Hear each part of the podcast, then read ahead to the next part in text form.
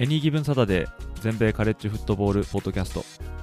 この番組はアメリカ在住20年以上の間にカレッジフットボールにどっぷりハマってしまったアメフト未経験者が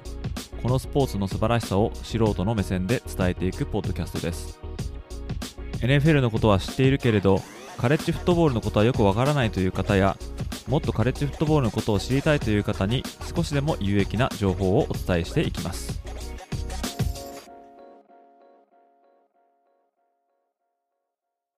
皆様ご機嫌いかがでしょうか？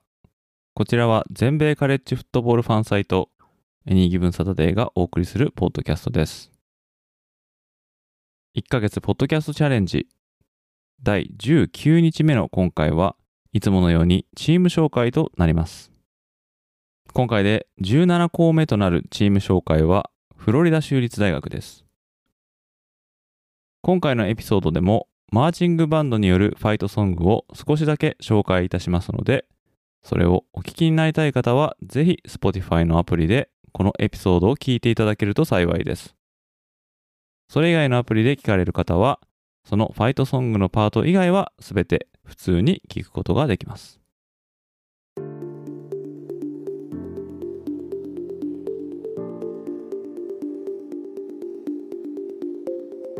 ということで早速フロリダ州立大学のチーム紹介をしていきたいと思います。フロリダ州立大学は略して FSU と呼ばれることも多いんですけども彼らの所属カンファレンスはアトランティックコーストカンファレンス、え、通称 ACC ですね、え、こちらのアトランティック地区、まあ、ないし大西洋地区こちらの方に所属しております彼らのキャンパスの所在地はフロリダ州タラハシ市。こちらのタラハシ市はフロリダ州の州都であり、このフロリダ半島の北部に位置する都市です。フロリダ州立大学のアメフト部総部は1902年。ここから3年間、1904年までチームの方は存在したんですけども、1909年にフロリダ州の大学システムの再編成が起きて、その影響でですね、このフロリダ州立大学は女学校となります。そして、1947年までフットボール部が存在しなかったということで、えー、2022年で74年目シーズンとなります。フロリダステートのホームスタジアムはドーク・キャンベル・スタジアム。収容人員数は79,560人で、全米21位の大きさとなっております。またここまでのチームのトータル勝敗数は565勝283敗18分け、勝率数でいうと全米81位、そしてトータルの勝率だと66.5%、こちらは全米12位という数字が出ております。レギュラーシーズン後に出場するボールゲームの勝敗数はトータルで28勝17敗3分け。ナショナルタイトル獲得数はこれまで3回。えー、最も最近の優勝年数は2013年で、えー、これは9シーズン前となります。また、ここまでのカンファレンスのタイトル獲得数は18回。そして個人賞の最高峰とも言われるハイズマントロフィー獲得選手はこれまで3人。まずは1993年受賞のチャーリー・ワード。この方は QB だったんですけども、大学卒業後はまあバスケ選手として NBA 入りしたというちょっと変わった選手ですね。そして2000年受賞の QB クリス・ウィンキー。このウィンキーさんは途中でプロ野球の道に進んでから大学入りしたためにトロフィーを受賞したのがもう28歳だったと。でこれはハイズマン史上最高齢の受賞者。こういう風になってます。そして3人目は2013年に受賞した QB のジェーミス・ウィンストンです。まあ、現在はニューオーリンズ・セインツの QB として、未だに NFL で活躍していますけども、大学時代の戦績が2年間で26勝1敗というとてつもない数字を残しておりまして、えまた大学時代は野球の選手としてもプレーしたというマルチなタレントを持っていたアスリートです。現在のフロリダ州立大学の監督はマイク・ノーベル監督。彼は今年で3年目、これまでのフロリダステートでの勝敗数は8勝13敗と、ちょっと負けが先行してますね。また、過去の主な監督、こちら紹介したいと思うんですけども、1976年から2009年まで長きにわたってフロリダステートを指揮したのがボビー・バウデン監督です。女子大だったフロリダ州立大が1947年からフットボール部を持つようになって、まあ、チームはですね、何年かに1回ぐらいいい成績を残すっていうチームだったんですけども、まあ、決して強豪と言われるチームではありませんでした。しかし、このバウデン監督を、ま、以前のエピソードで紹介したウエストバージニア大から招聘したことで、えー、転機が訪れます。まあ、彼の最初の10年間は出入りの激しい戦績を残していましたが、1980年代後半になると、コンスタントに2桁勝利を記録することができるチームに成長して、そしてその実力を引っ提げて、1992年にアトランティックコーストカンファレンス入りすると、そこからカンファレンスタイトル8区の9連覇、そのうち1993年と1999年には全米制覇も成し遂げています。まあ、この1990年代のフロリダ州立大っていうのはですね、まあ、現在でいうアラバマ大のような、まあ、無敵感を存分に発揮してまして、もう誰も手がつけられないようなダイナスティを築いていました。フロリダ州立大で過ごした34年間を含め、ディビジョン1部で合計44年監督を務めたバウデン監督の生涯戦績は377勝129敗4分け。こちらは NCAA 部ではペンシルバニア州立大学のジョー・パターノ監督に続いて2位の数字となってまして、まあカレッジフットボール界を代表する偉大なるレジェンドの監督とまあ言えるんじゃないかなと思うんですけども、まあ、残念ながら昨シーズンの開幕戦前に91歳で、他界されました。その彼の栄誉を称えるために、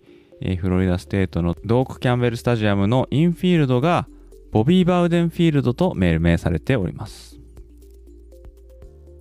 次に紹介したい監督は2010年から2017年までチームを指揮したジンボ・フィッシャー監督です。まあ、その偉大なるバウデン監督の後を継いだ監督ということで、えーまあ、バウデン監督指揮下で、えー、最後の3シーズンで、えー、オフェンシブコーディネーターを務めておりまして、その時からバウデン監督が退いた際の次期監督に内定してました。2012年から2014年までは ACC を3連覇して、まあ、強いフロリダステートが復活したと。えー、しかもその2013年にはハイズマントロフィー受賞 QB であるジェーミス・ウィンストンを擁して、ナショナルタイトルも獲得しております。まあ、ただこのジンボ・フィッシャー監督は、2017年度シーズン後はテキサス A&M 大に移籍ということで、まあ、それ以来、えー、フロリダステートはちょっと低迷を続けておりますね。ここからは過去のフロリダステートの主な選手をご紹介していきたいと思います。まずは、カウボーイズ、レッドスキンズ、ファルコンズ、レイブンズ、フォーティナイナーズなどでプレーしたあコーナーバックのディオン・サンダース。まあ、彼はプライムタイムというニックネームを持ってまして、またメジャーリーグベースボールでもプレーしたって唯一無二のアスリートだと思うんですけども、まあ、現在はディビジョン1の FCS レベルにあるジャクソン州立大学の監督を務めております。続きまして、グリーンベイパッカーズでプレーしたコーナーバックのリロイ・バトラー。レイブンズで活躍したラインバッカーのピーター・ボールウェア。タンパベバッカニアズで活躍したラインバッカーのデリック・ブルックス。シンシナティ・ベンガルズでプレーしたワイドレシーバーのピーター・ワリック。レイダースなどで活躍したキッカーのセバスチャン・ジャニカウスキー。主にアトランタ・ファルコンズで活躍したランニングバックのワリック・ダン。アリゾナ・カーディナルスやボルチモア・レイブンズなどで活躍したワイドレシーバーのアンクアン・ボールドウィン。現在、LA ラムスでプレーするコーナーバックのジェイレン・ラムジー。そして、現在、LA チャージャーズに所属するセーフティーのダーウィン・ジェームス。かいつまんで選手を紹介させていただきました。続きまして、フロリダステートのニックネームをご紹介します。こちらの方はセミノールズとなってますけども、こちらはネイティブアメリカン、ま、いわゆるインディアンですね。こちらのセミノール族から来ています。えー、そのフロリダステートのマスコットなんですけども、まあ、現在公式にね、まあ、現在公式なマスコットはないということなんですけども、まあ、以前はあこのインディアンのチーフ・オセオラ、そして彼が狩る白馬のレネゲイド、まあ、この2つがマスコットという扱いを受けておりました。このチーフ・オセオラっていうのは、かつてのセミノール族の英雄ということで、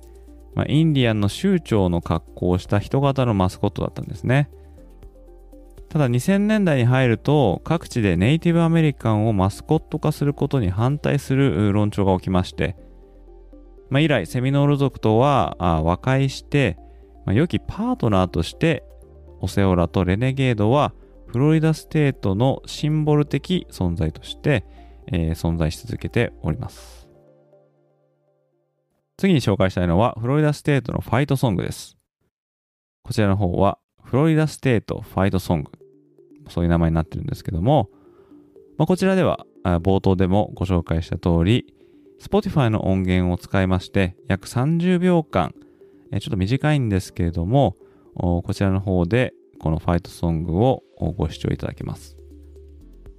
もしこのエピソードを Spotify 以外のアプリでお聞きになっている方は、ぜひですね、Spotify の方で聞いていただけると、このファイトソングをチェックすることができます。ということで、こちらでは、フロリダステイトファイトソングを聴いてください。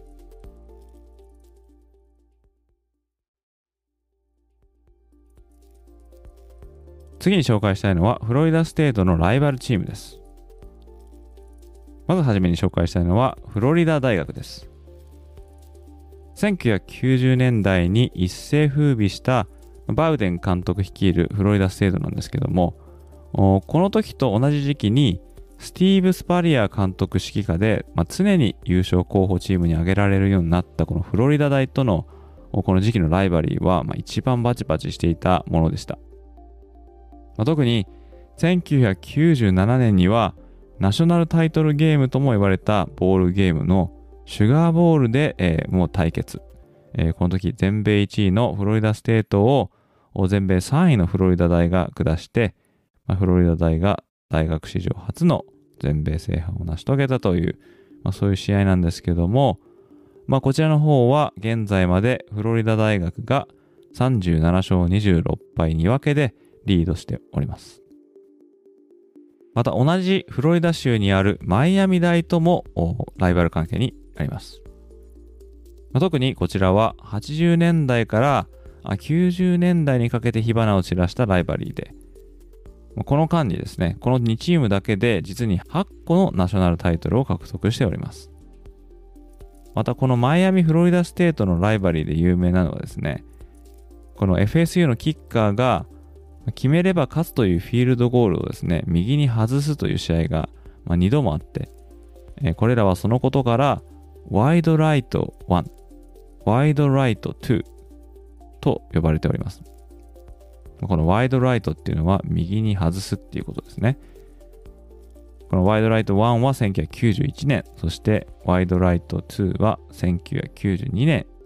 この年にそれぞれこの試合は行われております。ちなみにですね、フロリダ大学、フロリダ州立大学、マイアミ大学のこのフロリダ州内の三つどもえで勝ったチームにはフロリダカップというトロフィーが贈られることになっております。またクレムソン大学との対戦もライバリーとして数えられております。まあ、これ2011年から2020年のこの10年間、えー、この間 ACC のタイトルはこのクレムソン大かフロリダ州立大の2校によって、えー、独占されていました。また別にですね、1999年から2007年まで、え、こちらの対決はバウデンボールと呼ばれていました。なぜかというと、それはクレムソン大がこの時期に当時の FSU の監督だったバウデン監督のこの息子であるトミー・バウデン氏を監督に添えたからなんですけども、まあ、つまりですね、バウデン親子同士の戦いとなったわけですね。ちなみに勝敗数は父のボビーが5勝、息子のトミーが4勝で、まあ、かろうじてこの父親のボビーに軍配が上がっておりますけども、まあ、トータルの勝敗数ではフロリダステートが20勝14敗でリードしております。最後にご紹介したいのはフロリダステートのトラディションです。まあ、フロリダステートということで外せないのはやはりワーチャントじゃないのかなと思いますね。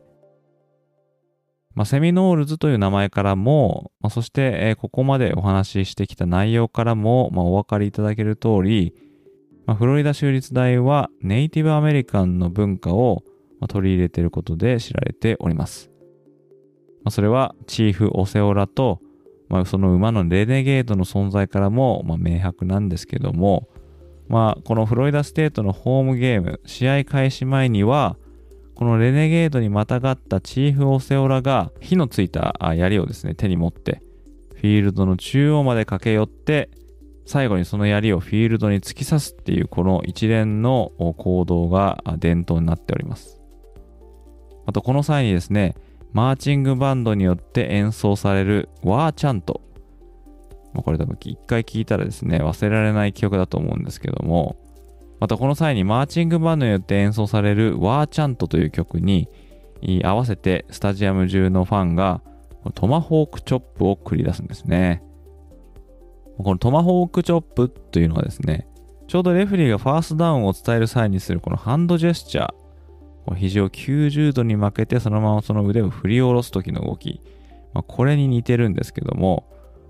まあ、このトマホークチョップをやりながら、ファンがスタジアム中で雄たけびを上げると。でこれをずっと繰り返すんですね。これは一度聴いたら忘れられない非常にアイコニックな曲と、まあ、このシークエンスはもう唯一無二だと思うんですけども、まあ、これはですね、えー、やっぱり見てもらわないとわからないと思うので、えー、概要欄にこの試合前のワーチャントの動画リンクを、ま、貼り付けておきますので、まあ、ぜひ、え、ご覧ください。そしてここではですね、そのワーチャント、こちらの方を30秒間だけ Spotify でこのエピソードを聞いていらっしゃるリスナーの方にはぜひ聞いていただきたいと思います。それではどうぞ。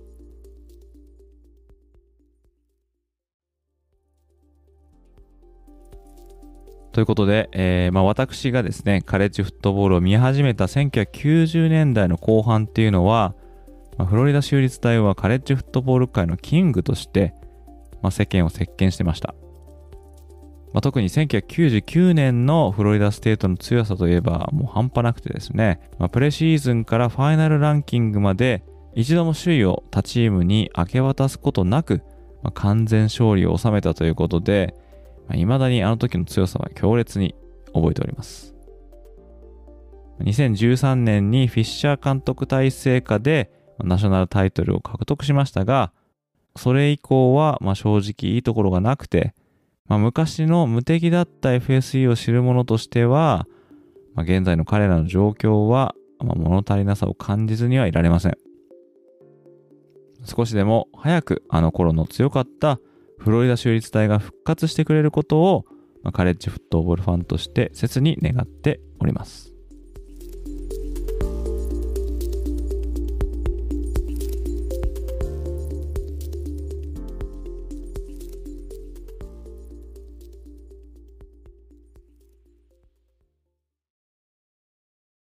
今回も最後まで聞いていただきありがとうございました。このポッドキャストをもっとたくさんの皆様にお伝えするために、もし面白かったと思っていただけたら、このエピソードの告知ツイートをぜひリツイートして拡散に協力していただけると非常にありがたいです。また、Apple Podcast で視聴されているリスナーの方は、ぜひぜひ感想をコメント欄の方にお願いいたします。Spotify や Google Podcast、Amazon Music で視聴されている方は、ぜひ高評価の星の方をなるべく多くつけていただけると嬉しいです。リスナーの皆様と一緒にニッチなカレッジフットボールの世界を少しでも多くの方に知ってもらえるよう今後もポッドキャスト、ライブ配信、ウェブサイトでコンテンツを発信していきますので皆様よろしくお願いいたします。それでは次回のエピソードでまたお会いいたしましょう。どうもありがとうございました。